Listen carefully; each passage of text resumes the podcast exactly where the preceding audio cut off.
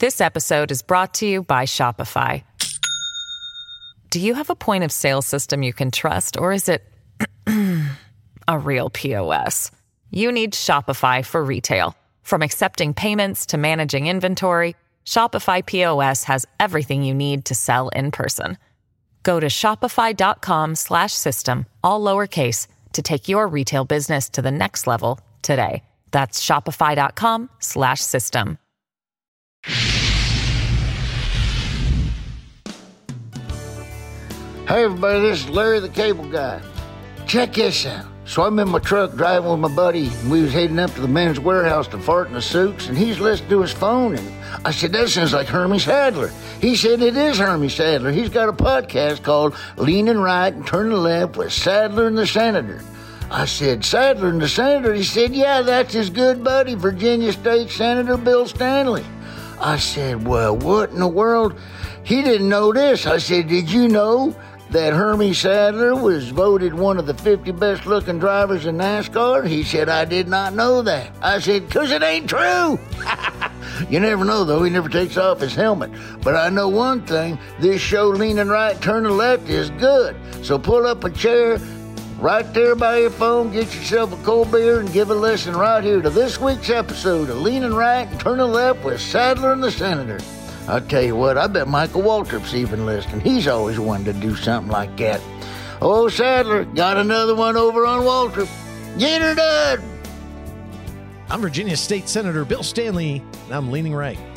I'm former NASCAR driver and Fox Sports analyst Hermie Sadler, and Hermie I'm Sadler. turning left, leaning right, and turning left with Sadler and the Senator. Welcome back, Bill. Hey, man, it's good to see you, Hermie. This is a special edition of Leaning Right and Turning Left with Sadler and the Senator, or as our boy Shep Moss would say, leaning We- we left gotta- and we- turning we, right. got to give him a good one. Shep Moss. Shep Moss ain't here again because Shep Moss is too busy for us, He's or he may be on vacation. But this is a very special edition. Uh, we're doing this because next week, we're supposed to have him this week, but that was my fault. On my scheduling and my court case, I won too early. And so we're going to have One, two, I won too early. I did too well. You know, it, it, it, it happens. Yeah. And so we're going to have your brother for part two of the Sadler Brothers uh, interview next week. But we wanted to remind people of that first interview because it was a classic. I think it was like our second or third show. Right off the bat. We were just getting our feet wet, learning how to do this podcast thing. And your brother came into the SLG uh, skyscraper like a Mhm. house on fire. Yep. And he was amazing and funny and hilarious and also was really insightful and poignant talking about, you know, children and coaching and those kind of things. I think we're going to have more conversations about that when we talk to him it- again. As far as his and, his, racing, and his racing. as far as his racing career, we talked a little bit off and on until we got up to about the time he won for the Wood Brothers That's right. uh, at Bristol. So, and he's got a lot more as far as racing career, and that talking about Robert Yates and Ray Evernham, who's one of our guests Right. on the show. He's driven for Richard Petty. He's driven for Richard Childress, Joe Gibbs, Dale Earnhardt Jr.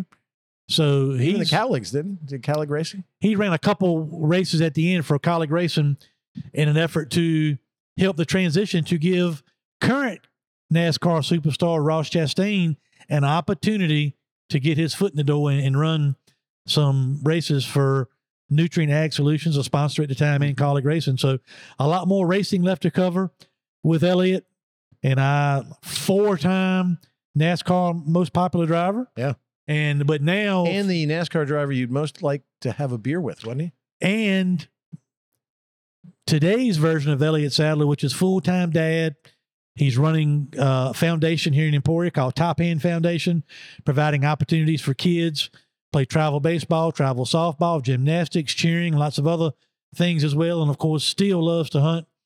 Um, he's always had a love for the outdoors and conservationism and other things like that. And his son Wyatt uh, is right in there with him on that as it relates to to the ball side, you know, uh, playing baseball and all that, as well as hunting and all that. So uh, still a lot, a lot to minute, a cover with Elliott Didn't, Sadler. didn't Wyatt give you a bloody nose or a black eye on your daughter's wedding he did threw a basketball at me when I wasn't looking, and hit you in the face? right in the face. It was a it was a real improvement. Yeah. Actually, Well, I thought it was a lot that. better. But all around good guy, Elliott Sadler is going to be on next week. But we wanted everybody to listen to Elliott Sadler the first time we had him on.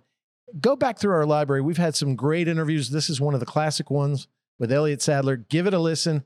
And then next week, we're going to bring everybody up to speed with what's going on in Elliott's life. Have the two brothers together and Chad Miles and myself. Should be a lot of fun. So give it a listen. Yeah, it's going to be fun. Uh, appreciate y'all being patient with us the last couple of weeks. We've been working around each other's schedules, your legal schedule and my campaign schedule. And I like doing this in, uh, in front of much you better. rather than it's much on, better. on Zoom. It's much better. much so I like the fact we'll go back and revisit Elliott Sadler part one, then bring you Elliott Sadler part two, and hopefully by the end of this show we can bring you the complete story of what was the life and NASCAR career of my brother Elliott Sadler. Prepare to learn a little and laugh a lot. This is a great interview. Gotta laugh. Stay tuned. The Elliott Sadler Part 1 now begins. Episode two. We made it through episode one. I'm Senator Bill Stanley, and I'm leaning right. And I'm Hermie Sadler, and I'm turning left. Here we are again, Hermie. This is great. I'm enjoying the heck out of this with you. It's great. And uh, leaning right and turning left is powered by Pace-O-Matic, who reminds you to follow the show on social media at Sadler Senator and to make sure you subscribe so you won't miss an episode as we discuss the hot topics of the General Assembly and, of course, racing. Did you write that yourself? Because that sounded really good. That's too good for That me. That was like a full sentence. we got a full house here in the Stanley Law Group offices located where? High atop the Stanley Law Group building in beautiful downtown Richmond, the capital of the Commonwealth of Virginia. Is it too early to mention that the naming rights to the studio are still available? You are correct, sir. Uh, if you have uh, the money, we're going to name it whatever you want. It's just got to be uh, family friendly, I guess, right? family right? friendly. Mhm. Yeah. family friendly. Um, speaking of Sadler Senator, which is our Instagram and Twitter handle for the Mm-hmm. podcast, You caused some controversy. you caused some controversy. You caused the controversy. You caused some controversy the other day by not being prepared for me promoting the launch of our podcast. You are correct, and I must take credit for forgetting. And I guess when you get older, that's what happens. But so, so the story goes.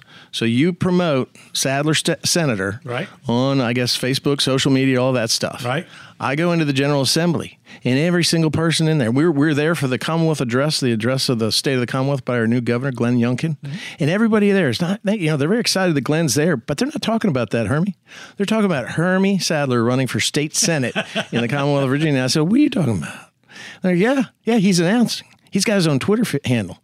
I'm like, really? What? No, he wouldn't do that. He would have told me about that. And then they say, oh, look, Sadler Center. I'm like, man, maybe he did. And so it wasn't until I went over and, and talked to you and you said, no, you dumb, dumb. It's it's our Twitter handle for this podcast. And I'm a little embarrassed, but I think it's hilarious. And uh, and so you you caused quite a stir. Yeah. The stir is still going on. Maybe maybe as this podcast develops, we can talk more about potentially your political future and maybe have some interaction Or with lack, those or people. lack thereof. Um, I don't know. You've been pretty involved in politics lately, and uh, and I see that only continuing. So, and I've taught you a lot of the law. So Well, I've learned a lot of, about the law the hard way. you're just gonna have to teach me how to drive a race car. I think that's the uh, Well, no, you when don't we want me doing everything. that. So let's set the table a little bit. Returning for part of our second episode is WWE Hall of Famer, Double J, Jeff Jarrett from Podcast Heat. Jeffrey, Howdy, folks. Double J here. That's J E. No, I'm kidding. Hello, guys. It is an honor to be amongst a um, uh, a senator and a senator to be. I mean, Here we go. Yeah, I mean, it's Here you we know, go. Bill. You told me that you were grooming him, and Yeah. he's coming along. And I like how he's sort of got the whole world, you know. Uh, snookered here that he launching all these social media handles under the guise of the podcast. He's smart. I knew he's he was smart, always smarter than his uh, little brother. But uh, uh, Let- anyway, we're gonna have some no, fun wait a minute. today. Let me tell you one thing about him. He is the king of the selfie. I've never seen anybody on social media, especially uh, Facebook, take more selfies unless they're like 19 years old and they got a new dress or a new hairdo. And he is all over social media. I mean, he is the king. And so when you get Hermie Sadler to like one of your posts, because all he does is like his own posts, Of course. then you've really made it. yeah. And he's I like liked my at least own three or post. four. This is really special. but speaking of that little brother joining us for episode two, we are proud to welcome, and he made sure you know, uh, last week we got introduced on the floor of the Senate by yours truly, Senator Stanley, Thank you. four time most popular driver, one of only 36 drivers to win a pole and a race in NASCAR's top three divisions. And so far, behind Jeff and Senator Stanley and I, the most famous person we've had on the podcast. that is true. So far. Oh my God! Just right behind. From us. Emporia, Virginia, it's Elliott Sadler. Welcome. I wondered when you were going to let me talk. Listen to y'all. Listen, so you screwed it up again. Uh, Senator Stanley actually did a good job last week. It's record-setting. Oh, four-time most popular driver in the Xfinity series. Thank you very record much. Record setting. Record setting. I still think that's pretty cool. One of only 36 one of only 36. So when I get, you know, we all have naysayers, right? So when you get somebody, if you tweet something and people don't like it, they oh. always come back with the, you know, your career was this, this, or this. So I have to throw the, hey, I'm one of only 36. And how many NASCAR drivers How many ever. Like how many active drivers would you say there are right now in the top three series? Well, in the top three series, it's, uh, you know, it's 120. Okay, so 120 times NASCAR in the 50s. Yeah, 60 years old. Yeah. Yeah, 65 years So old. roughly do that math. Yeah, and then people trying to make it to, to even to even get that opportunity. Oh no, you're in the top. Yeah, yeah, yeah. Yeah, so I'm going to sing this song as long as I I, can. dude, I'm going to start singing it. That's I knew my, you as uh, a handsome man. That's my card. When you say this, I, oh, excuse me. But one of 36 to win in all three divisions. and a And- pole and and, a all pole, three. yeah. And a pole. That's impressive. Yeah. It's amazing. So that's that's pretty cool coming from a little small town of Virginia. So is uh, Hermie one of those 36? Uh, I'll have to check the record books, but uh, being this is his podcast, I'll let him answer that. so we, we got a lot to get to today. We want obviously want to follow back up with Jeff coming off the first episode of of the podcast. Right on. Right on. leaning right and turning left. It was a smash success. This one will be better than that, but uh, want to get uh, caught up with Elliott, Elliott a little bit too. Let's so let's start from the now and go backwards. We want to talk about racing and how you got started and all those things. But what has been occupying your time uh, since you retired from full time motorsports? So Wait, when, when did you retire? I hate to jump in here. two years ago, so 2020, Wow. So you, you you've 2020 um, was that you was it. raced at the end all the way through 2020. Right. So the end of took I hit I ran a couple races in 2020 because of some sponsor obligations. My last full season in 2019. okay. So so the fall November 2019 is when you stepped out full When I was time. done. So you've missed two full seasons. now. Yes. How many deer have you killed in A those lot. two full seasons? A lot. We now have a moratorium in the Commonwealth of Virginia on how many you can kill just because of the ones that are not in Greensville County anymore. Right, exactly.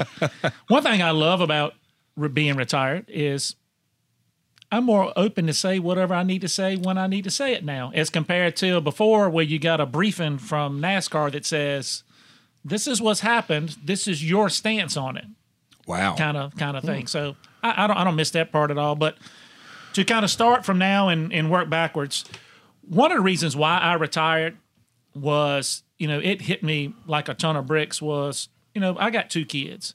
And just like with wrestling, you're gone all the time racing. I mean, every weekend you're living out of a suitcase, different hotel rooms, what have you. And it just got to the point that my kids were starting to do their own thing baseball, softball, dance recitals, cheering, those kind of things. And I was missing all of it. And it one day stands out in my mind. I was at uh, it was 2019. I was at Mid Ohio on a Saturday afternoon. Me and one of my best friends sitting in the bus, and I was trying to find my son's game on the radio. He was playing in an All Star game back home, and I coached him all year long. And I looked at my friend and I went, "I'm done. Like I don't want to be here at the track anymore. My my heart's at home, my mind is here, and then at that level, you, you can't be that way and be competitive." So it hit me all at once in one day. And when I came home and told my wife, it was like a load lifted off my shoulders. So I was worried how I was going to feel. You know, I call, I was driving for Dale Earnhardt Jr. at the time. Now, is it what year? 2018. This was yeah, it was 2018. Wow. Because 2019 was my last year, Yeah. so I gave everybody a year and a half notice. Yeah. So I called Dale Jr. and called Kelly, and Dale Jr. said, because he had just, you know, he had retired also. He said, do me a favor, look at it as you're retiring to something, not retiring from something. So I kind of actually that has been in my mind. I'm retiring to spend more time with my my wife, my kids, my family at home, and retiring to one of my first love, and that's coaching, mentor, um, motivational speaking, those kind of things to help kids in my area. But when I made my mind up, it was just like a click that, that I had Wow. retired. I had done it enough. I had followed my dream long enough. Now it was time to put myself on the back burner and, and try to help my kids kind of, you know, go after their dreams. That's cool. so I got I got to work backwards from there. Work backwards from there. Well, out of breath didn't, already. Didn't you have the same kind of experience when you gave up after after racing? But you were a Fox Sports commentator Yeah. and a great pit guy. I mean, that's I think half the reason why I watched uh, racing tell, was to watch you. tell by my accent, I never dreamed I'd have a any kind of career in television. but I did 16 years with, with with Fox Television. What was that moment for you? A very similar one to what Elliott had. I was in uh, Des Moines, Iowa, Iowa Speedway, which Elliott can tell you that racetrack is right in the middle of a cornfield. So o- Ohio and Iowa are Yeah, y'all's yeah. metropolises that you had the light bulb go off. Thank you. Midwest, for killing all the Virginia drivers So that I'm- love. Their similar careers. similar situation. I'm in a hotel room in uh, in Iowa, and I've got one daughter who is cheering. Uh, she was a, a, a student at UNC Chapel Hill on the cheerleading squad. She was cheering maybe in a regional final basketball game for the Tar Heels. And my other daughter, my youngest daughter, Naomi, was playing travel ball in a tournament somewhere else, maybe Myrtle Beach.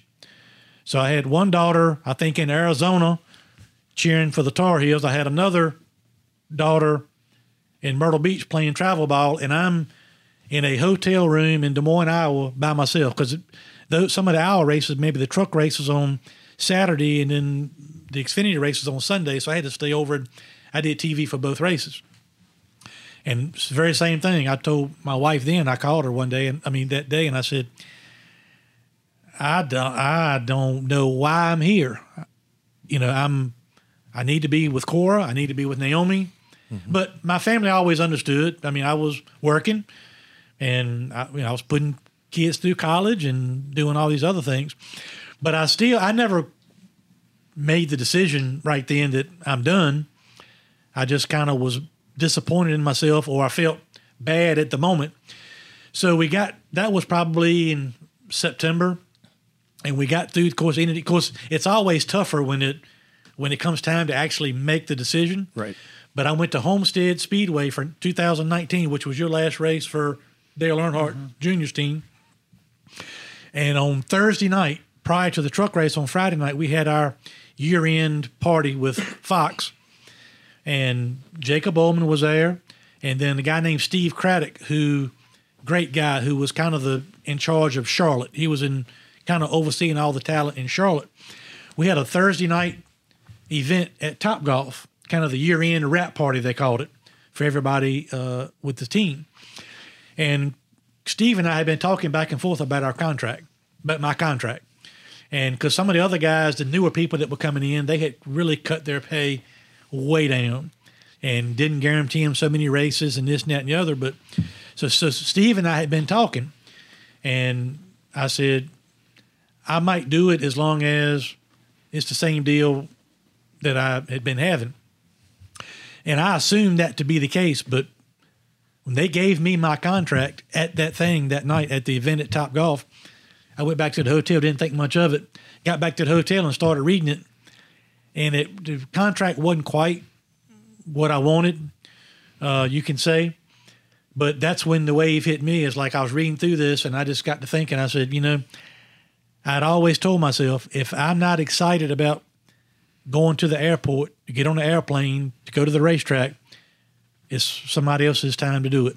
And I gave myself the whole weekend. I worked the I worked the truck race on Friday, stayed for Elliott's race on Saturday, which is last full time race. Did some stuff on Sunday. You know, the Virginia Lottery had given a trip away, so I entertained some people for that, and got home Sunday night and just told my wife. I said, I looked read through the contract again. I said, I just don't have it in me to do it anymore. And I called Steve Craddock that Sunday night after the Homestead race and said, Thank you.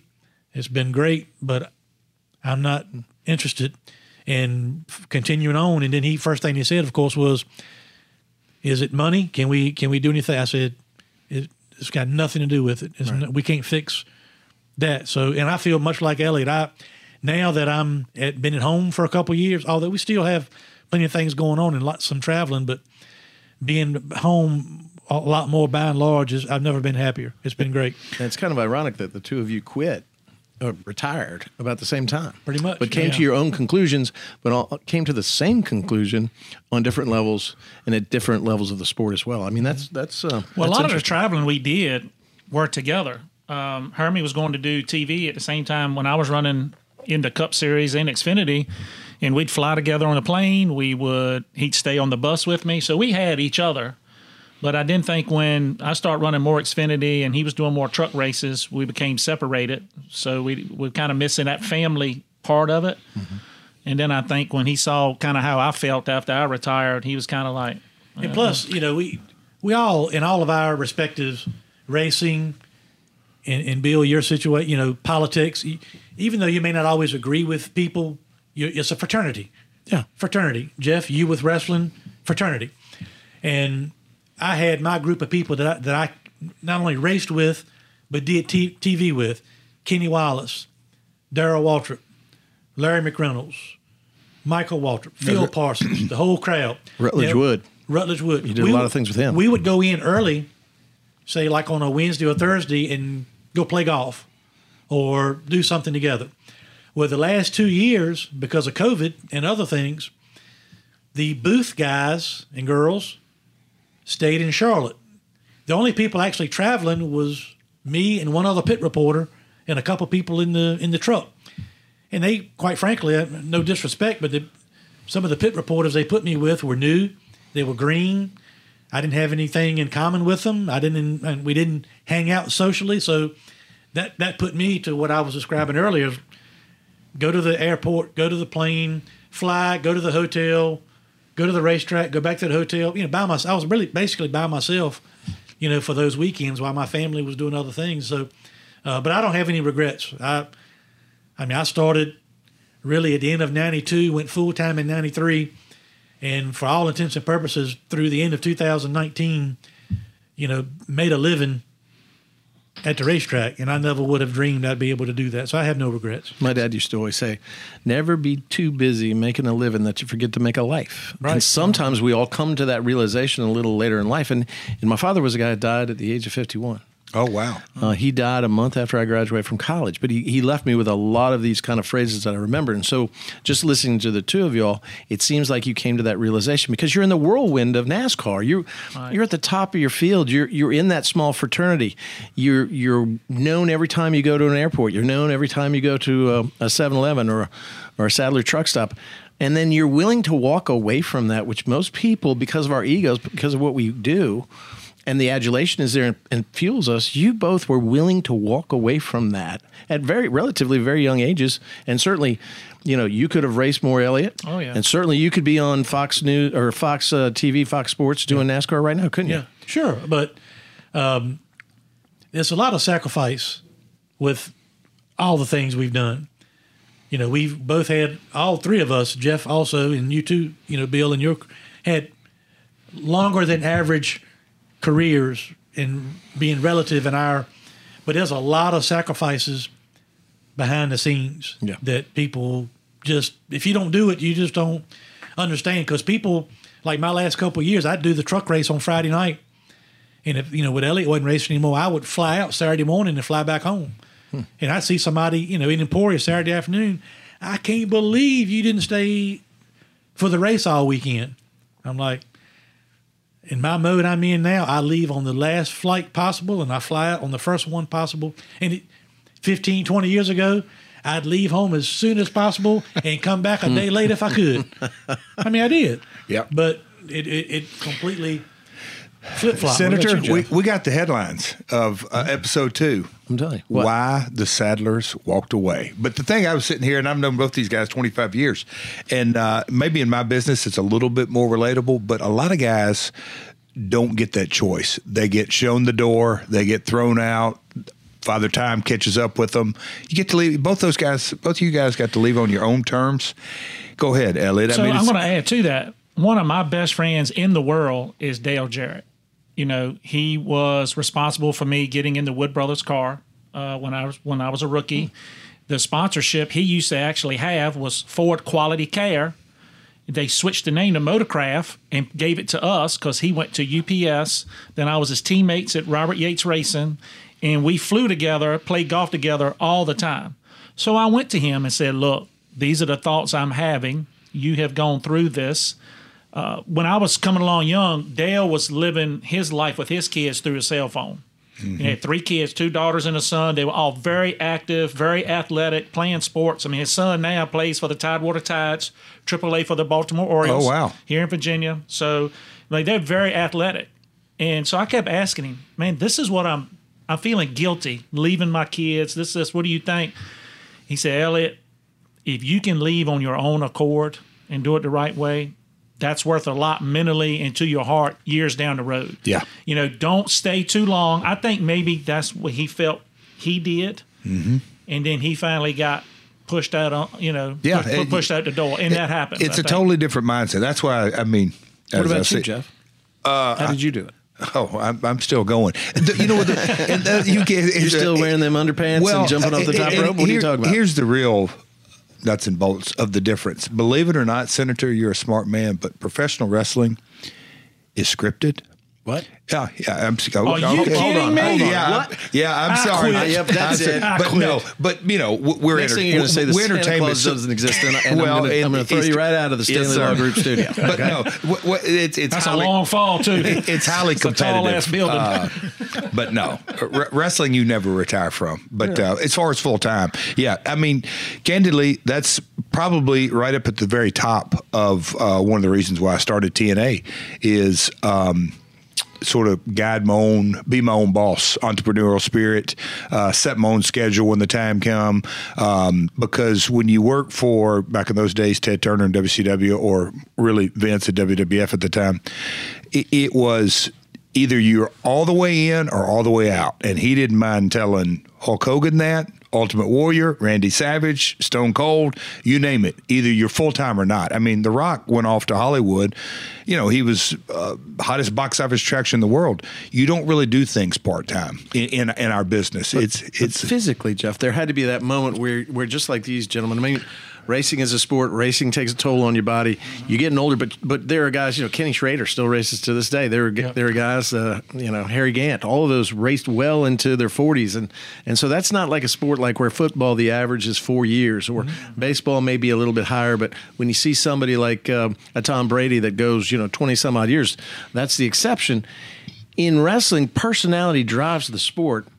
Uh, and it is a real sport, by the way. And, and don't ever say that again. Okay, all right. But at what point did you physically, like they did, say, you know, that seemed more mental for them? Uh, there, was there a physical stop for you where you said, man, I can't do the stroke anymore? I can't. Although I mean, there's you definitely every year it's a little bit different, but instead of you just work smarter. I mean, the Sting right now is in his 60s and went off the top rope the other night on AEW. So if you take care of yourself, but really it's it's working smarter and just being around and really calculating your risk. Uh, but you know, uh, it's so a big. So you still get in the ring? Yeah. There's a big difference in doing it once or twice a month, three times a month, as opposed to 20 times a month. You know, the funny, it just caught my attention, and I, I know you'll get this, but you, you mentioned The Rock.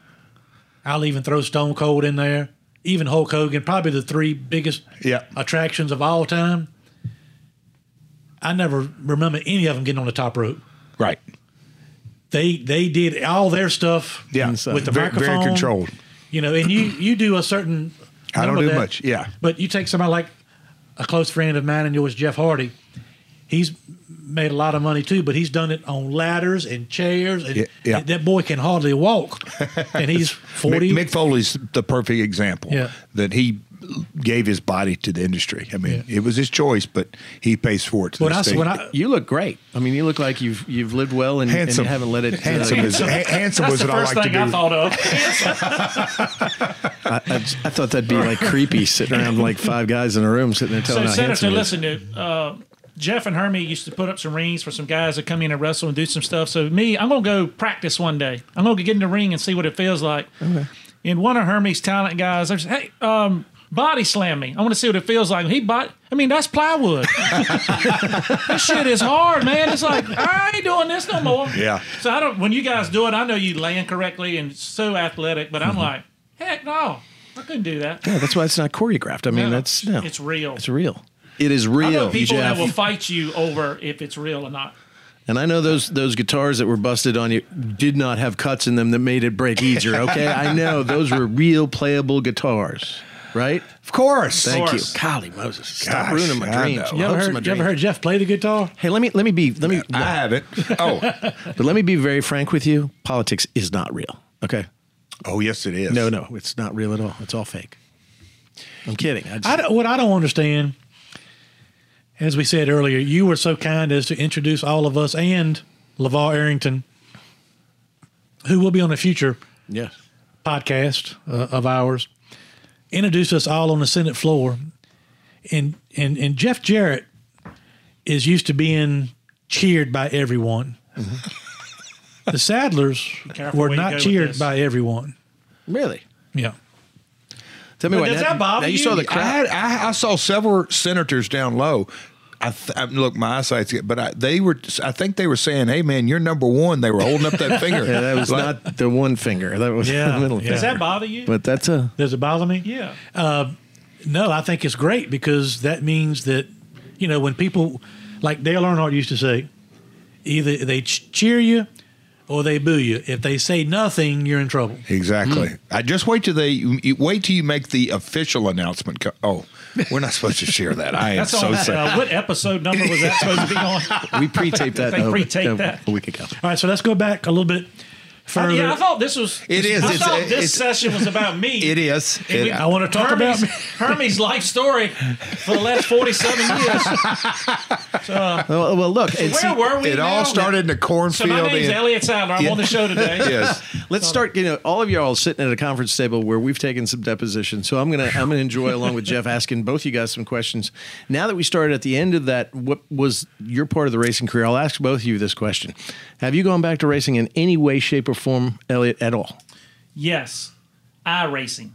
Okay, and that's what we're going to talk about too later because that is a really incredible thing that's going on right It's now. Yep, but in terms awesome. of the physical racing, No, and I've been offered many, many opportunities, and I just I am I have hung my helmet up. I have lived that life. That's in the past. I've enjoyed every moment of it, but I am not a half-ass. Can I say half-ass? on the Oh, show? Uh, for I am not a half-ass guy. If I can't get in where I'm mentally and physically prepared to try to win or do, I'm not going just to ride around to wave to the crowd. That's Right. not me. It's never been me. So I'm not going to put myself in that opportunity to do that. Okay. So See down. now, Jeff was Jeff was talking about how he still gets in the ring, but what you're really more is the entrepreneur now part, the entrepreneur side of wrestling. Is that For right? sure. I have been that way a long time. And Right? so your entrepreneur side of racing is iRacing. is iRacing. So Let's talk about that. So during the pandemic, COVID hit, right? So everybody shut down, everybody stuck at home. NASCAR has a iRacing event on TV to take the place of the real race that weekend. I watched it. It was at It's great. Homestead. It was actually great. So I watched. We did. Me and my kids and family watched it, and we were like, "Holy cow, man, this is great!" So I called a friend of mine, William Byron. He drives for Rick Hendrick now, the 24 car. He was a teammate of mine at Junior Motorsports. I knew he was big into iRacing. Hey, dude, what do I do to get one of these? How do I get a rig? How do I do it? Hey, one of the best suppliers is in Richmond, Virginia. Sim Seats is one of the biggest rigs uh, manufacturers there is in iRacing. Here's his number. Here's the guy that owns it. Well, they brought one to my house like a rental, and I just got hooked on it. now, is it like a simulator? It is. And listen, I was a naysayer. I'll go ahead and tell you. I, there's no way that's real. There's no way they can make it feel real, or seem real. And I'll go ahead and tell you, it's real.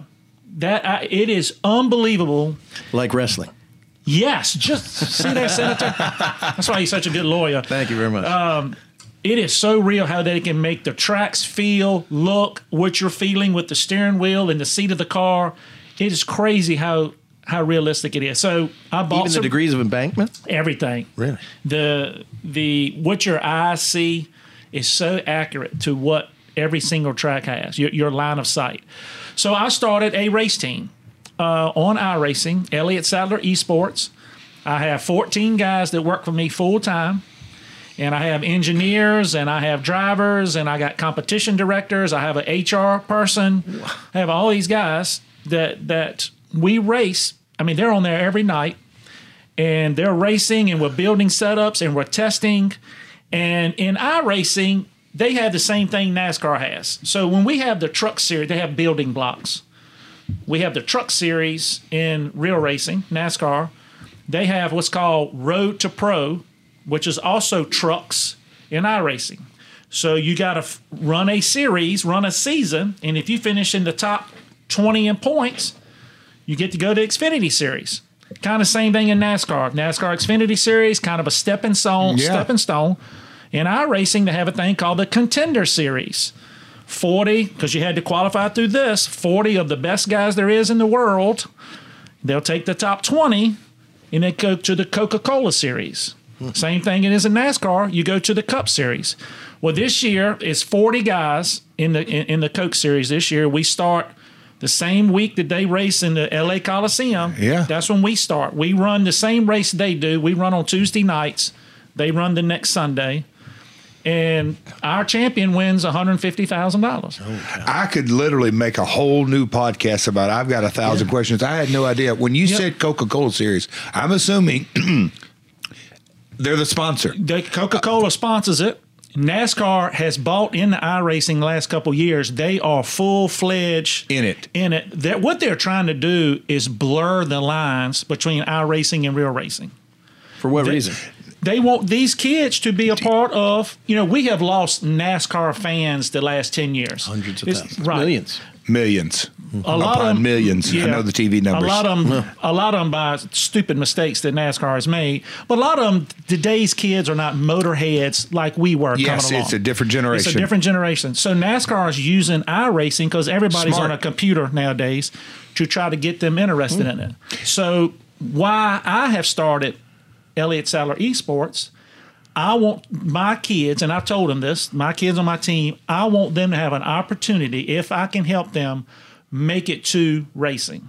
And what what I mean by that is as a driver, maybe as a crew chief an engineer, maybe a spotter, a marketing guy. so who's your driver? So in the Coca Cola series, they have NASCAR rules. You're only supposed to have two drivers. Actually, I have five guys that made it. So the two guys that drive for me, Garrett Maines, who's right out here, in Richmond, Virginia. Um, wow. He has Asperger's, but he has raced in the little mini cup cars that used to run at Hampton Coliseum. He's run the Legends Car Shootout in Charlotte. Um, he's one of the highest ranked I racers in the world. Okay. Okay, so he's one, and I have another one named Liam Brotherton, who's a design guy. You ought to see the race cars and stuff he can design. One of the smartest kids I know. He just graduated from UNC Charlotte. You know, he's 21 years old. So This they're is my amazing. two guys uh, in the Coca Cola series, and now uh, that are going to run under my banner. Uh, I have two more guys that are run for me, but they have to run under Steve Letarte's name, Latart Motorsports, wow. who's out Yeah, who's yeah, off yeah. of uh, NBC, and that's uh, Dylan Alt and Brian Macario. There's two two more guys, and then Blade Witt is the fifth guy, who's actually a sophomore at Virginia Tech.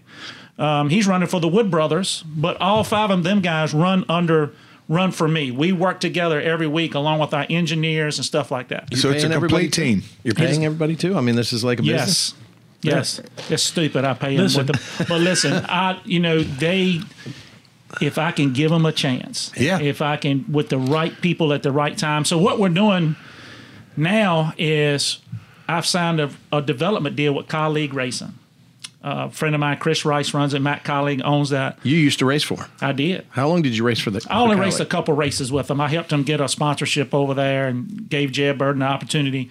But we've signed a development deal with them that when they do stuff at the racetrack or do stuff at the shop, my guys are coming in to sign autographs with them, get their name out there, be a part of the race team. So I'm trying to get my guys opportunity to. This is their dream.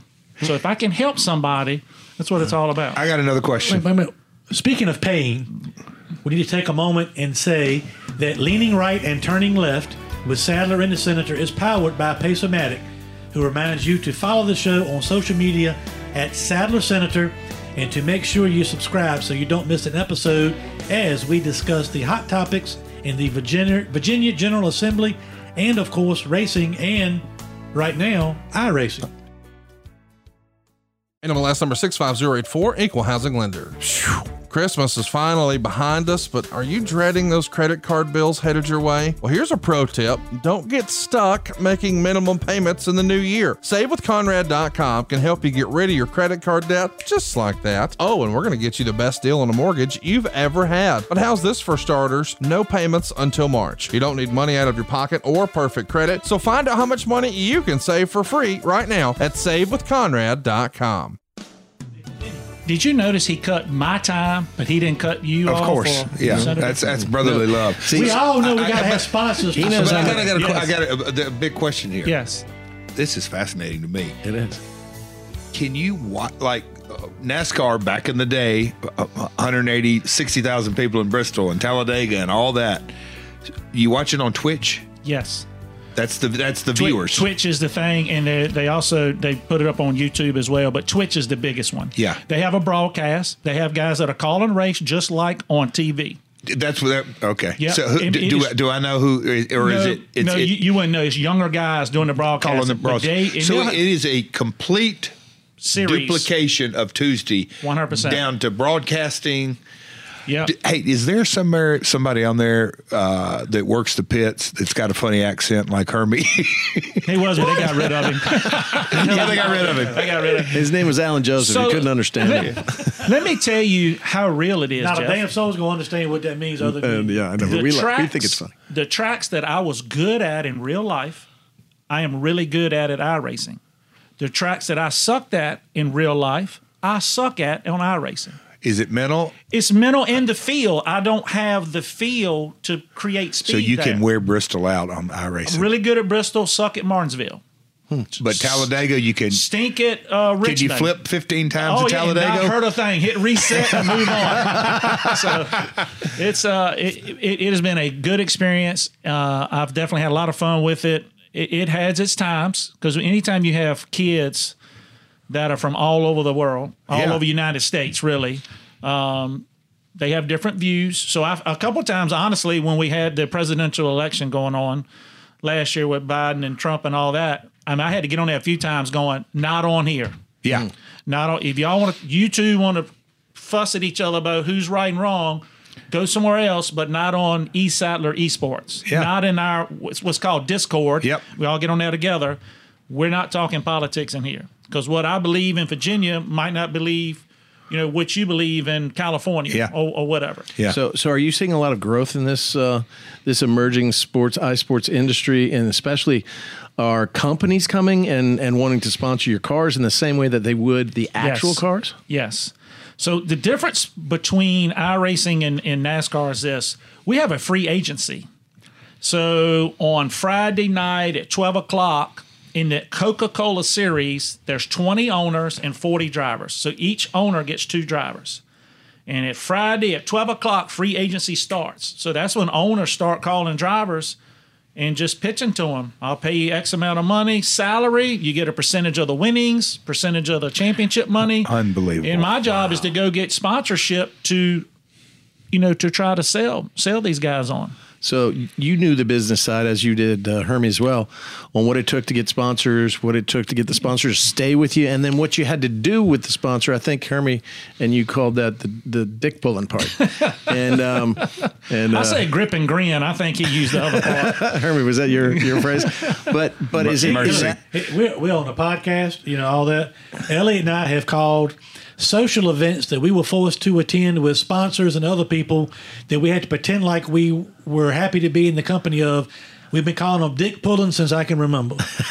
now is that about the same? I mean, do you have these kind of grip and grins and Yes. and and all of that interaction that's required? Because it sounds like your team is spread out all across the United So- States. so how do you- it's all virtual. virtual. So what we'll do is if a uh, company, it company it sponsors us, we have virtual meetings, virtual races where their their people, their employees or customers can come in and we have races against each other with our Coca Cola racers and stuff like that. Oh, really? And we Against send them like content. employees, like uh, uh, the sponsor employees or something? Yeah, they could come in and race against us, Ah, or yeah. if you know if they're at Just like a closed track. Uh, that's track right. and Yeah, yeah, we can set up our own track, our own little race. Interactive. Interactive. And they don't have to have the rig that you do. They can do it with they can just a use any steering wheel. computer and a steering wheel. And some of them we have started, and this is part of my deal with Kaulig. a lot of our race fans and people in our racing, they're race fans. They want to be race, so they go to their local tracks, to Kansas or Chicago or whatever, to see a race. Well, now I have two guys that's going to be there with Kauligs. So there you go with the meet and greet. So now it is getting it is getting real. Wow. So we're adding that element to it as well. And the kids, they're at the right age now. They love it. Like they're they're wanting to do all of these things. Yeah, I got a 10 year old that, that loves racing. We have the rig room downstairs. And by the way, Are you on iRacing? uh, no, we just do it right on our TV from, you know, the. Uh, what the hell? from You've got to get and iRacing. You got a ten year old kid. You just Yeah. you just spent ten thousand dollars on I- iRacing rig. I'm not going to let him listen to this either, by the way. I'm going to say this is adult Now we did on episode one, Elliott. I know you already know this. We announced the formation of Sadler Stanley Racing that will compete Yes. full time in the Smart Modified Tour. Elliott's already said he is not racing, but will you come to the racetrack? And I will definitely come to the racetrack. Wait, wait, wait, wait. He said he's not. He told you that he's not going to race in our I in our can't. Legends car. Yeah, but No, hey, Because he told me Modified, the too. Not opposite. smart modified. I, I can't do that. Wow. I can't fit in it. Look, what if we made the door? Look, we had to. either. We I made, ran Motor Mile last year. Look in our in our markup when we when we did the car the mock up we had to make the window just a little bit wider for Hermie. What if we make it a little bit longer for you? So listen, you are such a champion of small businesses in Virginia. You're like the voice that they all are kind of getting behind and helping with the momentum.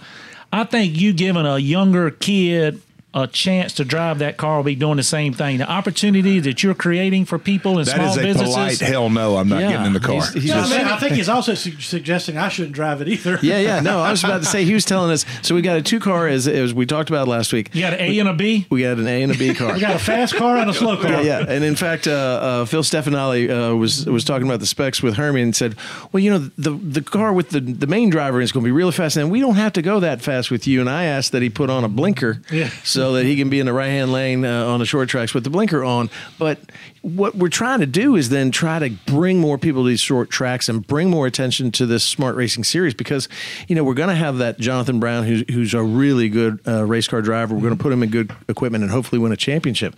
But you know, a lot of people like we did in the Motor Mile, they wanted to come and see Hermie race. They want to come and have Hermie's autograph, and and the way Smart does it, it's a lot of fan interaction. So we want to put more butts in the seats in those local racetracks, especially like I'll South be Boston. Glad love to come wave the flag or cheer. and I think it's here you are. You, you always Would show, you come to a dick pulling? I mean, we might have You to. show oh, how Lord. smart. You show how smart you are. When you have two race cars in a race, you always want to have one up front and one in the back. In case they miss the first one, they'll catch the second one. You never want them side by side. So it's good that you're kind of splitting it out with There the A go. car. Yeah, thanks. That was all And Hermie's look, idea. I ran Motor Mile, had a blast, but it was fun. You notice we're talking about Hermie again? yes, of course. What of I'm trying to say is Bobby Labonte ran, which was great. Had a good time catching up with him. But my first race in years, first time ever in an open wheel modified, and thank the Lord, my only injuries were four bruised ribs I got from getting in and out of the car. That's good. That's a, that's a win. yeah, we were proud of him, and we had the Stanley stretch the seat out a little bit. We had the Stanley tough. Lager uh, logo on there. Pacematic was on there as well. Yeah. And I, and and you, when you got out of that car, I think I saw the bug come back just a little bit. But you said one thing: I'm going to be writing uh, not the front of the check, signing my name on the front of the checks. I want to be writing on the back On the of back, the check. yeah. And Yeah. so I think we put something together that's not only going to help these short tracks, help help uh, Pacematic, and especially when we're we're uh, fighting for small businesses as we are, but really bring attention uh, to this race series, and especially with guys like you. Even if we can just get you to wave the flag, I think that's a Oh, we're going thing. back before we. You know, we we said we were going to move back. Now we've moved back forward to from his regular career to iRacing. But before we go back, we I want a commitment from you from your son for your son. Are you going? Are you buying an iRacing rig today, tomorrow? You want Elliott to take you over to sim seats over Get- here in Richmond we'll get him fitted tonight? and no, no problem. Well, I heard, I heard the seats. one thing that I Christmas is liked, 10 which was months the word away. rental. Uh, like they sent you Yeah, a no, rental. You don't want to rent. You don't want to rent. Well, rent to own. How about Because that? they're in, they're in Richmond, which is right close to the Stanley Law Group uh, studio here, that the naming rights are still available. Jeff, is there still time to get out of this contract? and Nope. not this Nope, anymore? not at all. Because it's costing We're me just- money. I don't. I don't see any way where I'm making money on this thing anymore.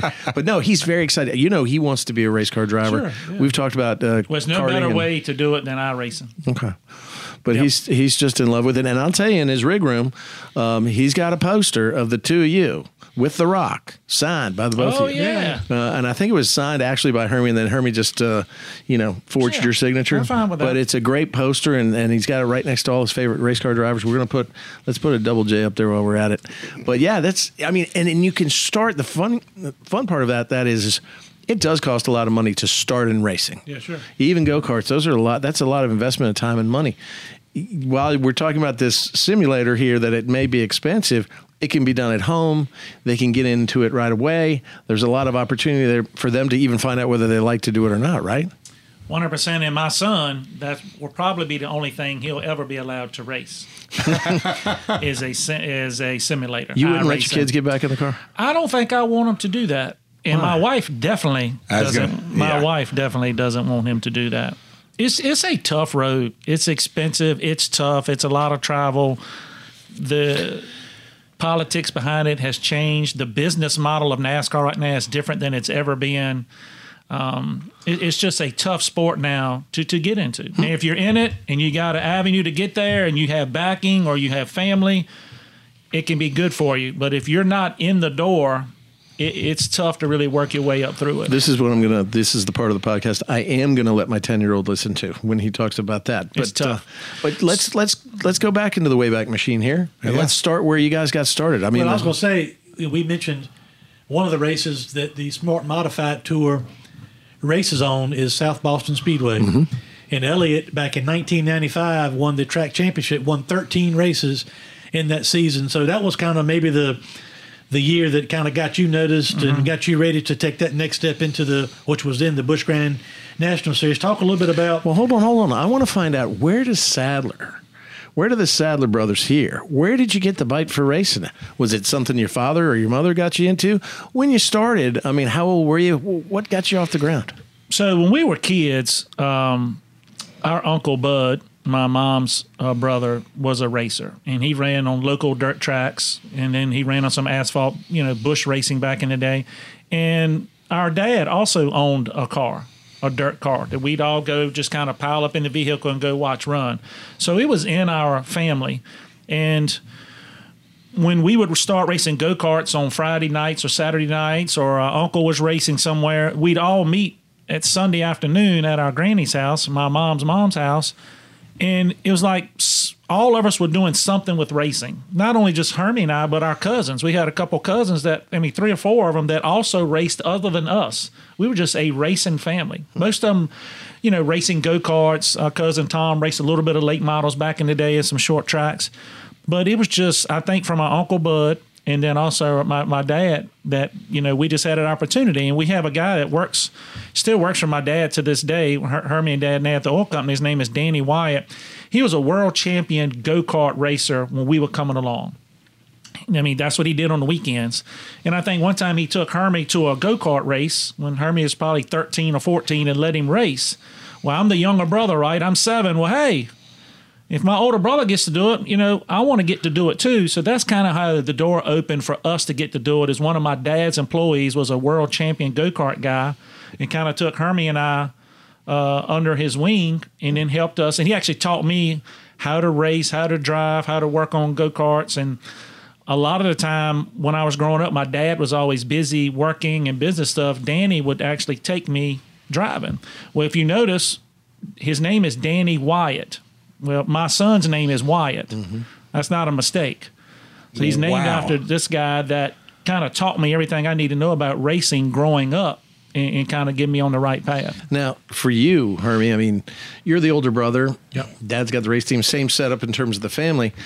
Did you just naturally think that's what you wanted to do or were going to do? Didn't have a choice to do? How did you just get into it to where Elliott was as following Elliott along said, his older as brother? Elliott said, we, you know, I, I have very fond memories of going to down to Wilson Fairgrounds in Wilson, North Carolina, Fayetteville, uh, Saluda, Brunswick Speedway, Chantilly, um, to watch my uncle Bud race. My mom had a big family. It was she, it was six kids, uh, three brothers and two other sisters, and uh, so and they all were involved in racing. So we would go pull for my uncle Bud, and as Elliott said, my dad had a car. My dad never drove, but he owned cars that were very competitive. And all y'all that know my dad know he is super duper competitive regardless. And so he mm-hmm. spent a lot of time, effort, you know. So we were going to races. I mean, even before he was born, you know, we were we I was three four years old going to races, and then we just kept going. And then we've kind of had a natural progression. I started to go karts, and then Elliott started pretty quickly behind that. And then uh, I won the World Karting uh, Championship in '88. Then started. What's that with- take? What does that entail? I mean, world? Or were you going That's a lot to foreign, travel. Yeah, foreign it was- countries, we or was this all United States? United States. Okay. Um, but I won that in '88, and then I started. How old were you? Uh, 19. 19. Something like that, yeah.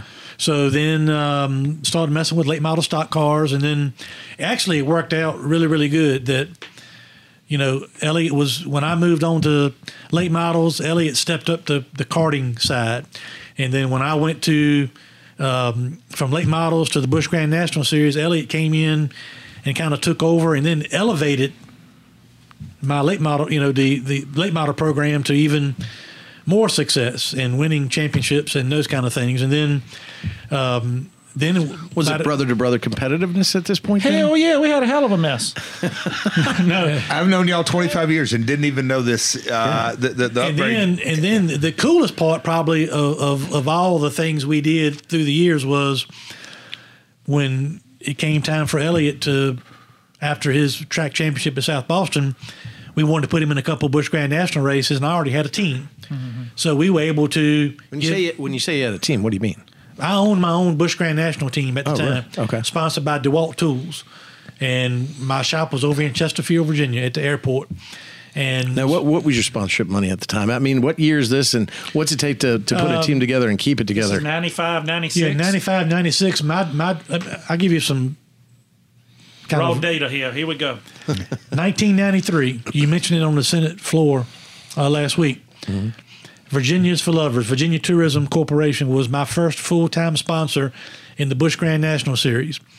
Primary sponsorship for the 1993 season was $400,000. Wow. For the whole season. And that took care of employees, all parts, All of it. We- Trips. well, we, we all had to, between associate sponsors and my dad trying to help and my owner at the time, Don Beverly, putting personal funds in. I'm just, I'm not saying that's what it took to run the race team. I'm saying that's what a middle to top line primary sponsorship went for in 1994 in that series. okay. $400,000. My first deal with DeWalt was 1995. That first deal was $750,000. Hmm. And I had them for two years. But it really put us in a position that where when Elliot was, because look, when you, like in his case, when you're making that jump from a local Saturday night short track to a Bush Grand National car, nobody is going to want to spend money on you or let you drive their car or maybe tear it all to pieces or do all that until they've seen you race a couple times. So Elliott drove our cars a couple times and did very well. He ran, I remember South Boston, Richmond, mm-hmm. Richmond, maybe Nazareth. Hickory, Nazareth, New Hampshire. So uh, a, a handful of races we put in to kind of get his name out there.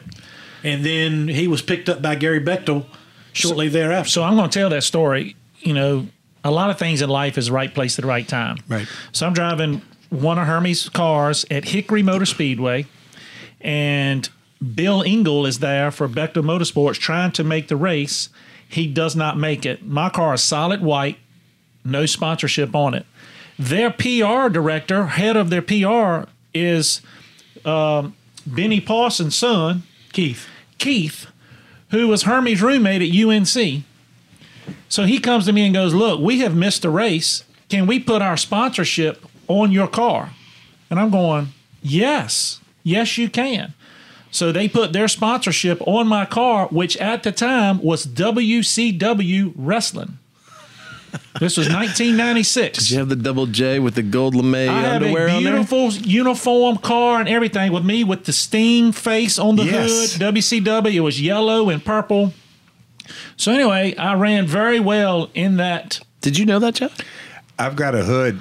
Double J's face was on a 99 car. Go ahead, though. But did you know that that WCW? No, I didn't know this. I knew the Bechtel story. Yeah. I, I, So yeah.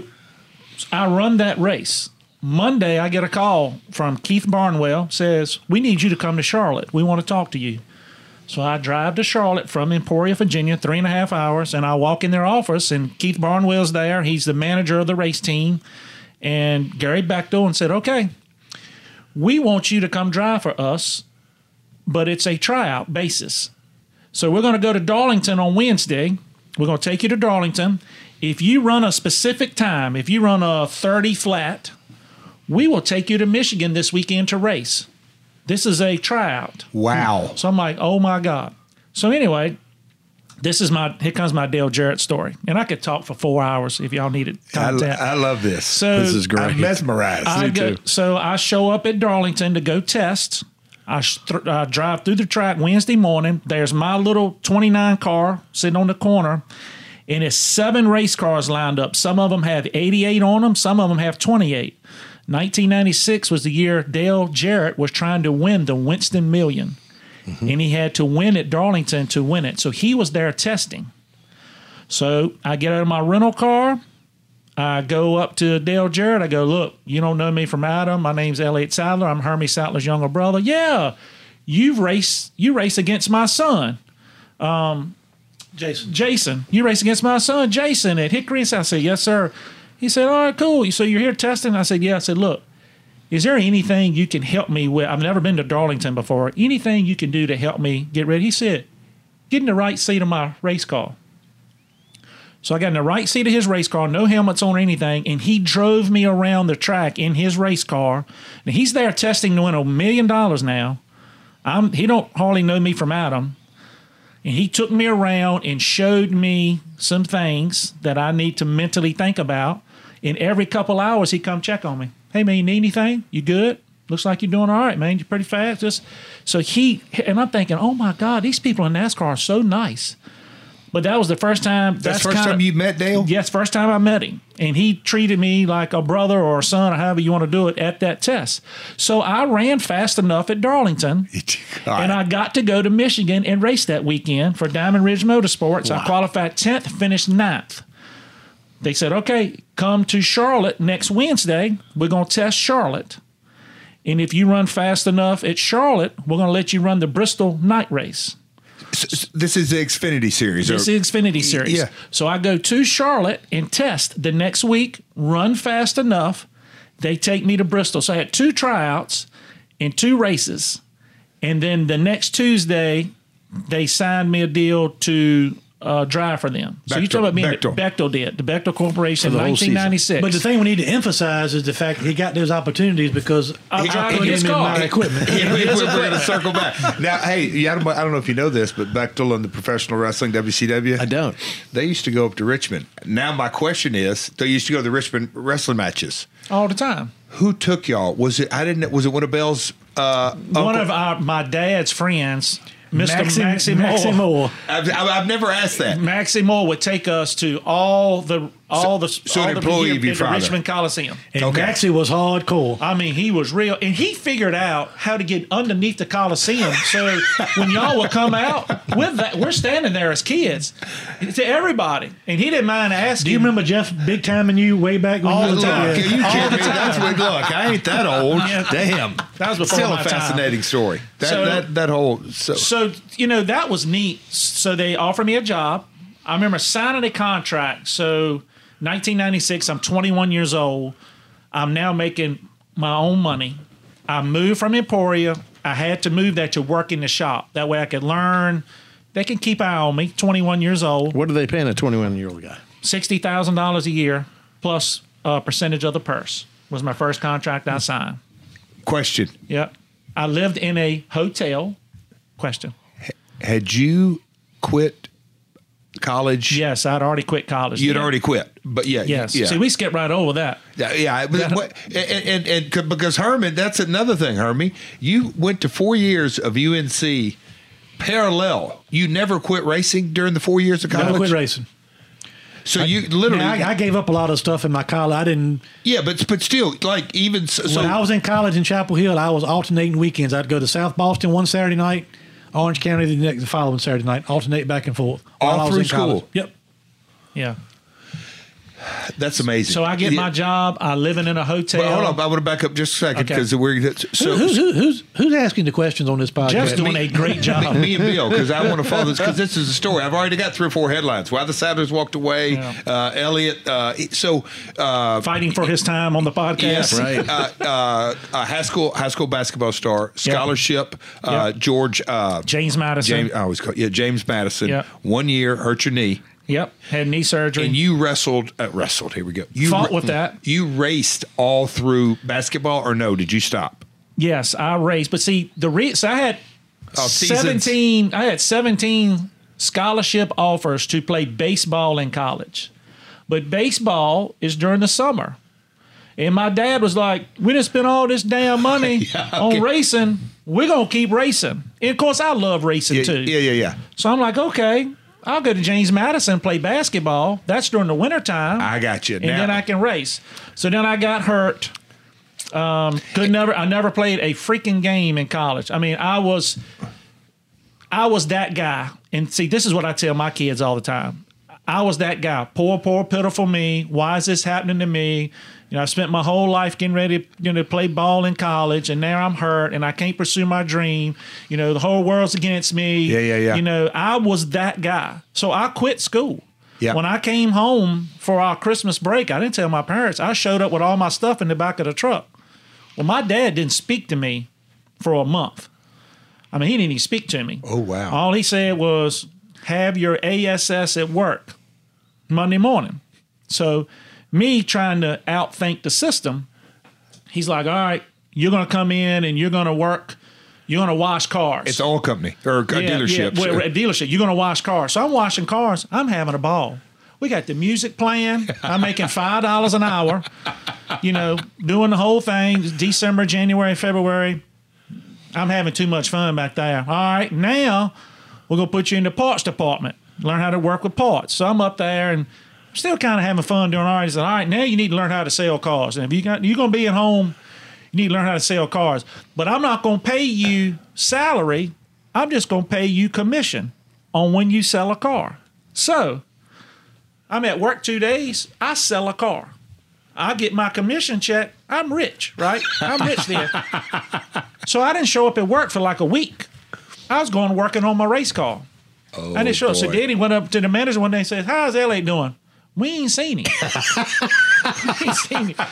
So You done made it. You done made enough for the monthly. I done made a month on the monthlies. I didn't have to go, you know, I didn't have to Yeah, do that yeah. every day. So he got so mad at me. So we went through that time. Yeah. And finally we had a sit down heart to heart at the beginning of 1995. I said, All right, listen, give me one year to make it on my own. One year. And if I don't, then I will come back, do the family business, whatever, however, whatever. And I was bound and determined that I was going to make it. So the pressure was on. The Bechtel 100%. situation happened. You got a full ride. Got a You're in ride. Charlotte. You're working in the shop. working in the shop, having a ball, running for Bechtel, running. We finished in the top five in points the first year. The second year, we're leading the points. Who's your sponsor? Uh, Phillips 66 Yeah. out of Bartlesville, Oklahoma. Love those guys. Uh, Bob Pomeroy was the head guy. So, anyway, driving for Bechtel, leading the points in 1998. About May, middle of the season, Bechtel comes in, fires half the team. Just me and Bechtel. Fires half the team. We're like, we're leading the points. So I've lost like half of my team, and they're shutting down the other team, Jeff Green's team, and they're moving Jeff Green the cup. Like, what what are we gonna do? so at the end of that year, we ended up finishing like third or fourth in points. I got a call from the Wood Brothers. Ah. And that's when I didn't know if they were real or not. They were like, hey, this is Eddie Wood. I thought it was a buddy of mine at first. I'm like, yeah, right. No, this is Eddie Wood. I want you to meet me at the Bennigan's in Michigan. We're going to talk on a Thursday night. So they offered me a job to drive for the Wood Brothers. And I started that in 1999. Wow. So Bechtel was that Bechtel's, was I left Bechtel at the end of 98. I could kind of see the writing on the Yeah. wall with him. Um, and then you were with Woods for how many years? Wood Brothers four, four years with the Wood Brothers. But I'm gonna tell you what they taught. Eddie Wood taught me the best lesson. I think helps me to this day. So it's 1999. I'm 24 years old. We have a gathering at the shop. I walk into the shop. He didn't tell me everybody was going to be there. All the employees and their families. Ooh. So I walk in. Hey, everybody! They're all standing there like this. How old are you? 23. They're all standing there like this, just standing still, almost like, you know, army lined up. He said, I just wanted you to see this and want you to know your actions on and off the track dictate a lot of what these people have for their families, the jobs that they have for their families. We've got a great sponsor, we got a great team. This is what we do up here. I just want you to understand what you're responsible for. But honestly, that picture sticks in my head Sure. from from then on out that you know our decisions reflect a you know make a big difference for a lot of different people especially on a race team I was going to say. so you couldn't be stupid you know so but I, I i probably needed that at that time yeah, well, life. it's like the basketball players, NBA or NFL quarterbacks. They are the franchise. they are yeah Uh, yeah wow. What an amazing story so far. Yeah, and we could keep going, man. There's so much. No, you we're know, so many twi- twists and turns in in in, in somebody's you know career as, as you go through different things. You're not kidding. You're not kidding. And, and at some point in time, I mean, your your brother puts you in his car. You get these kind of opportunities, but at some point, you all start meeting on the track. Do you not? Well, we became teammates. We became teammates in '98. Yeah, 95 through 97, I ran my own team. In 98, I went with We were DeWalt to be a teammate with Elliott at Diamond Ridge. And we, luckily, fortunately, whatever, we never had, that I can remember, a real issue as far as on the track. I mean, I, we never, You never got mad at each other, never wrecked each other. Not I think we time. were. I think we were pulling for each other more. yeah. You know, than I, maybe I some never, guys it was never, you know, it probably would have been fun if we'd have had times.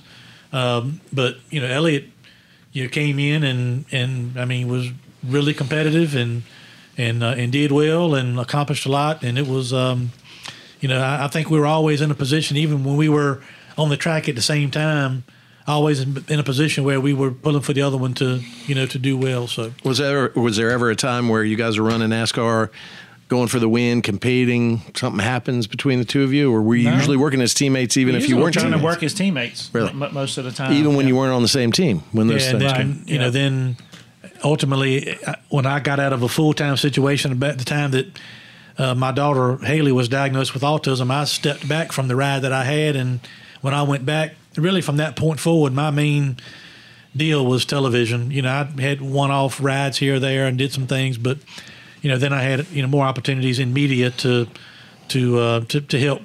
Uh, really promote him and things that he was doing as well. So Wait a minute, this is one of those like happy brother stories.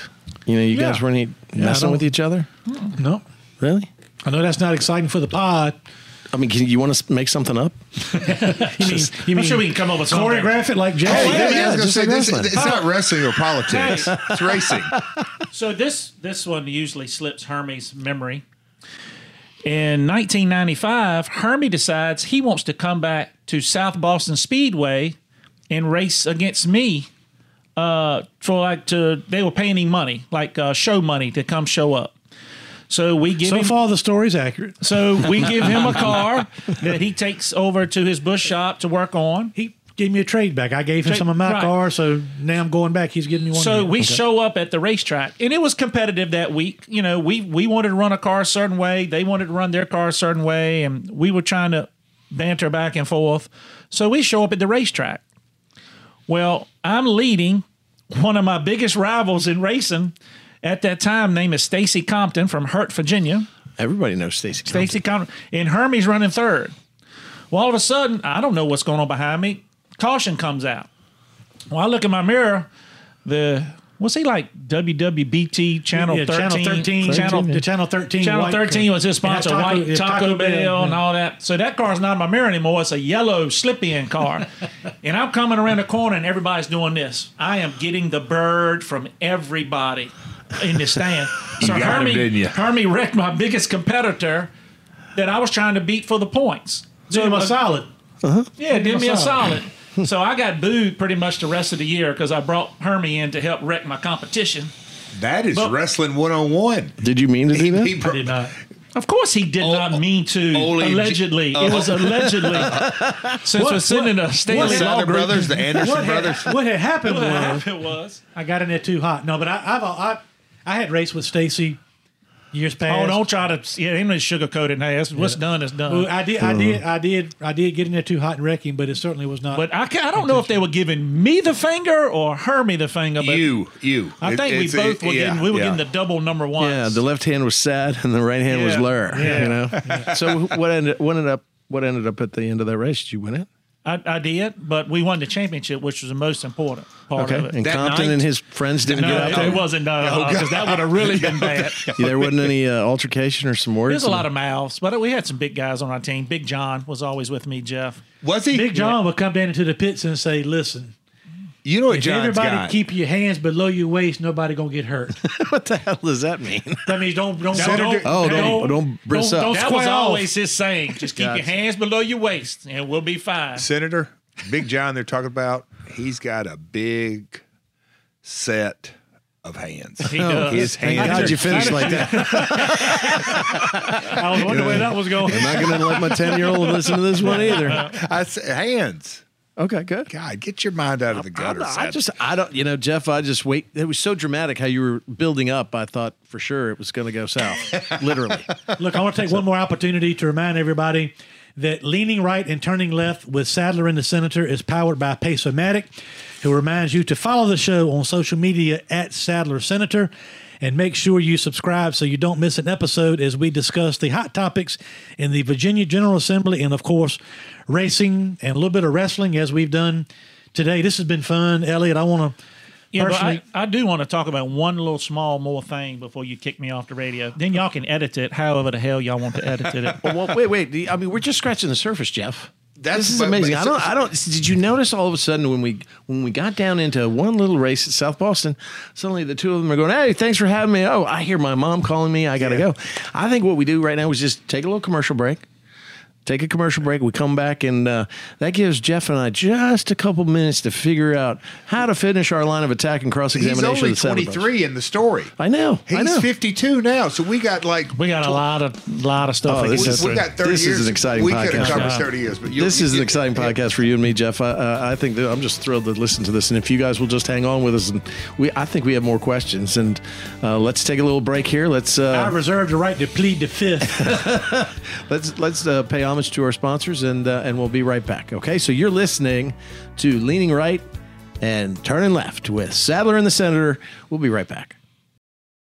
This episode is brought to you by Shopify. Do you have a point of sale system you can trust, or is it a real POS? You need Shopify for retail. From accepting payments to managing inventory, Shopify POS has everything you need to sell in person. Go to shopify.com slash system, all lowercase, to take your retail business to the next level today. That's shopify.com slash system. Hi, folks. This is Hermie Sadler. Thanks for listening to our all new podcast, Leaning Right and Turning Left with Sadler and the Senator. I hope you are enjoying the show as much as Senator Stanley and I enjoy bringing it to you. Whether you're a family traveling together or a truck driver hauling freight up and down the highway, I hope you will take the time to visit one of our Sadler Travel Plaza locations in Virginia and North Carolina. Sadler Travel Plaza locations are licensed dealer locations for Pilot Travel Centers. And we also carry Shell Motiva petroleum products for our four wheel friends. We pride ourselves on providing one stop shopping for service, food, and entertainment. Our food options include Five Guys Burgers and Fries, Quiznos, Dairy Queen, Hermie Sadler's Faux Show Bar and Grill, Victory Lane Restaurant, Hunt Brothers Pizza, Dunkin' Donuts, and much, much more. Our locations include Sadler Travel Plaza in South Hill, located off I 85 at exit 12. The Sadler Travel Plaza of Emporia, which is conveniently located on exit 11B off I 95, and Sadler Travel Plaza on Highway 58 in Suffolk. We also have our North Carolina location, Sadler Travel Plaza in Dunn, North Carolina, that's exit 75 off I 95. We appreciate all of our customers, and Bill and I appreciate you listening to Leaning Right and Turning Left with Sadler and the Senator, powered by Pace-O-Matic. Hey, this is Bill Stanley, Hermie Sadler's sidekick on this podcast. When I'm not in Richmond at the Capitol or doing this podcast, my real job for the past 27 years is as a trial attorney with the Stanley Law Group. Here at the Stanley Law Group, we represent our clients in every courthouse in the Commonwealth. No problem is too small for us to solve, no case is too big for us to win. Whether it's criminal charges, traffic offenses, civil disputes, litigation matters of any sort, we handle it all. We make sure that we treat every client like family because they are to us.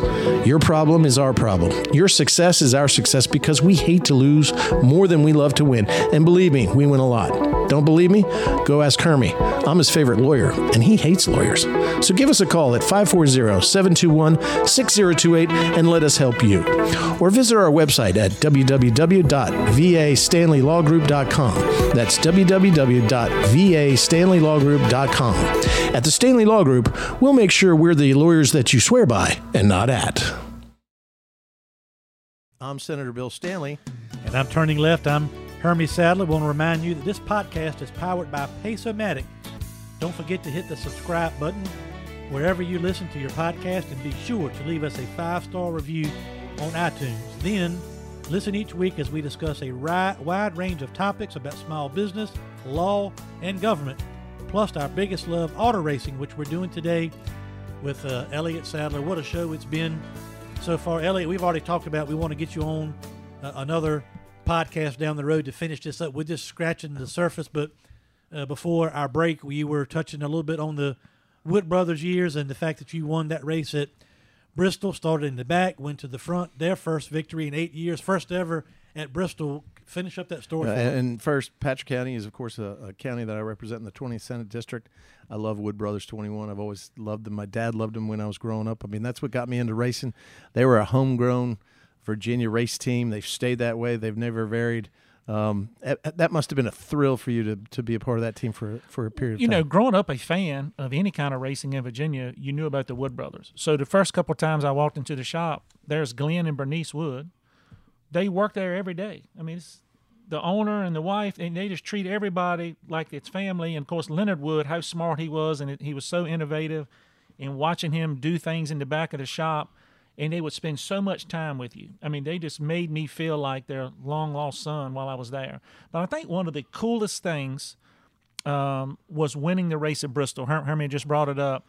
A couple key things uh, that went into that. We qualified terrible.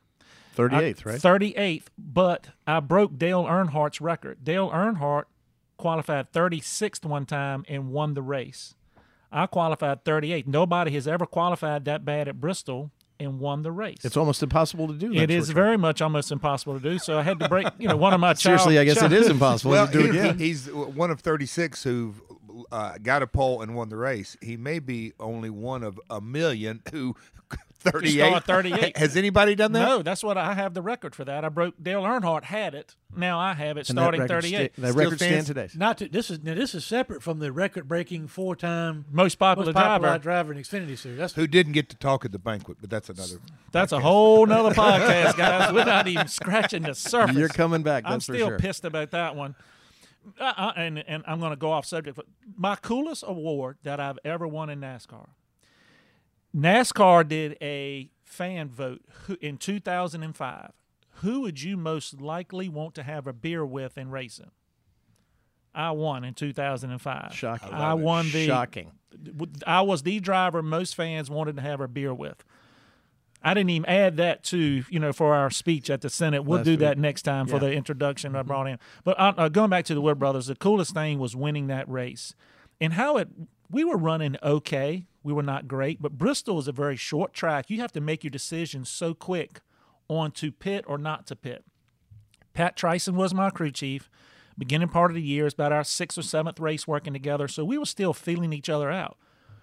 Where caution comes out, where I'm talking at the same time he is, hey, are we going to pit? Are we going to not pit? Are we pitting? Not pitting? I hadn't heard anything.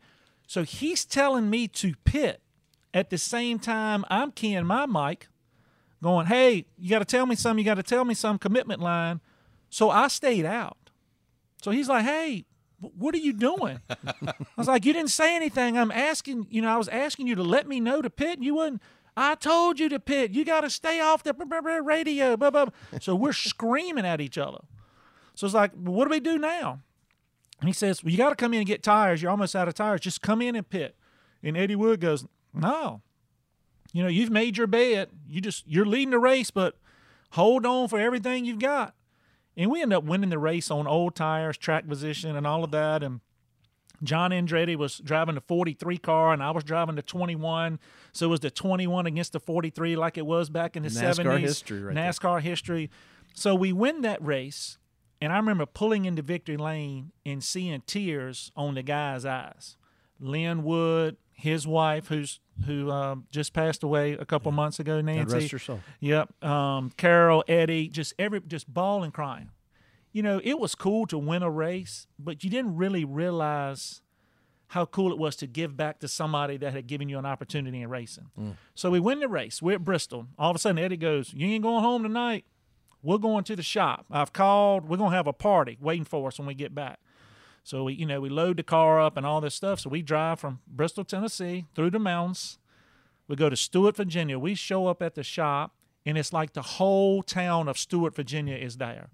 It is like a party going on, like uh, you know, trucks pulled up with drinks, vending machines, and all, I mean, all kinds of crap going on outside. Music playing. They had toilet papered their whole shop.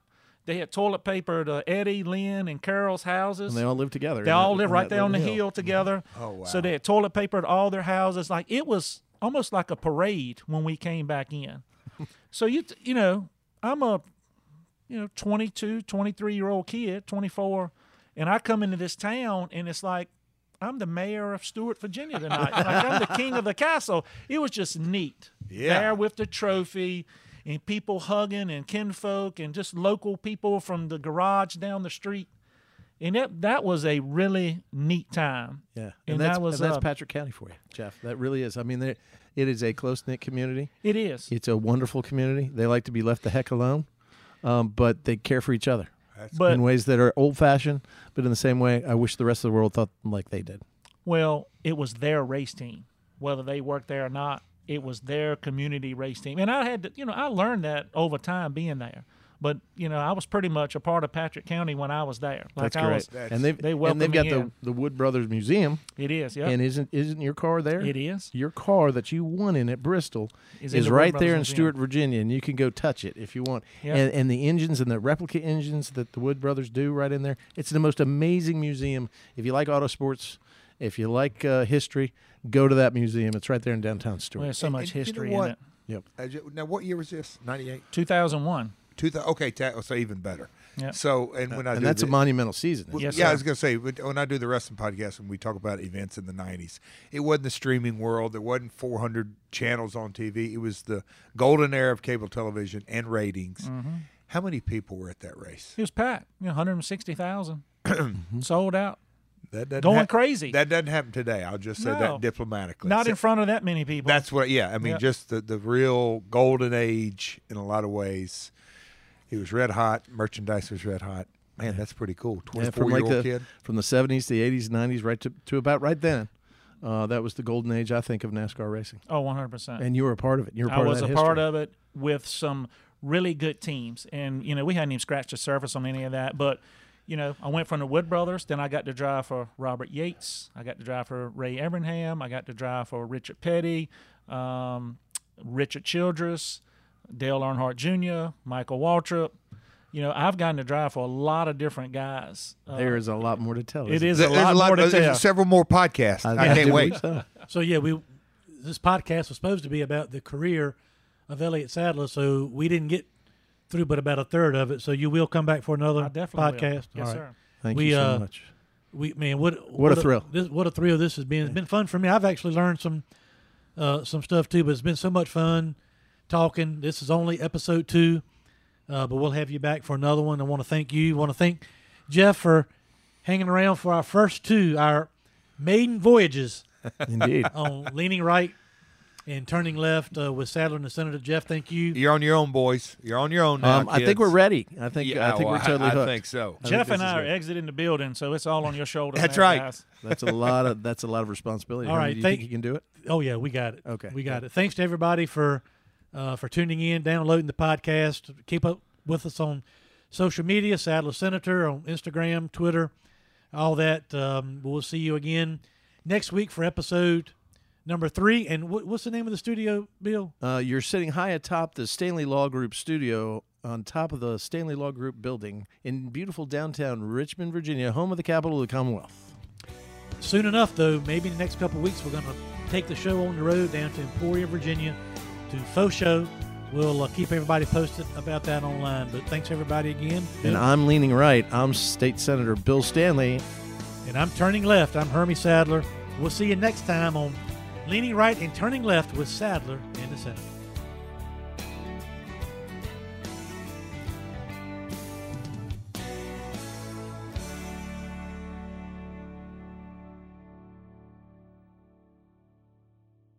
NMLS number 65084, equal housing lender. Woo!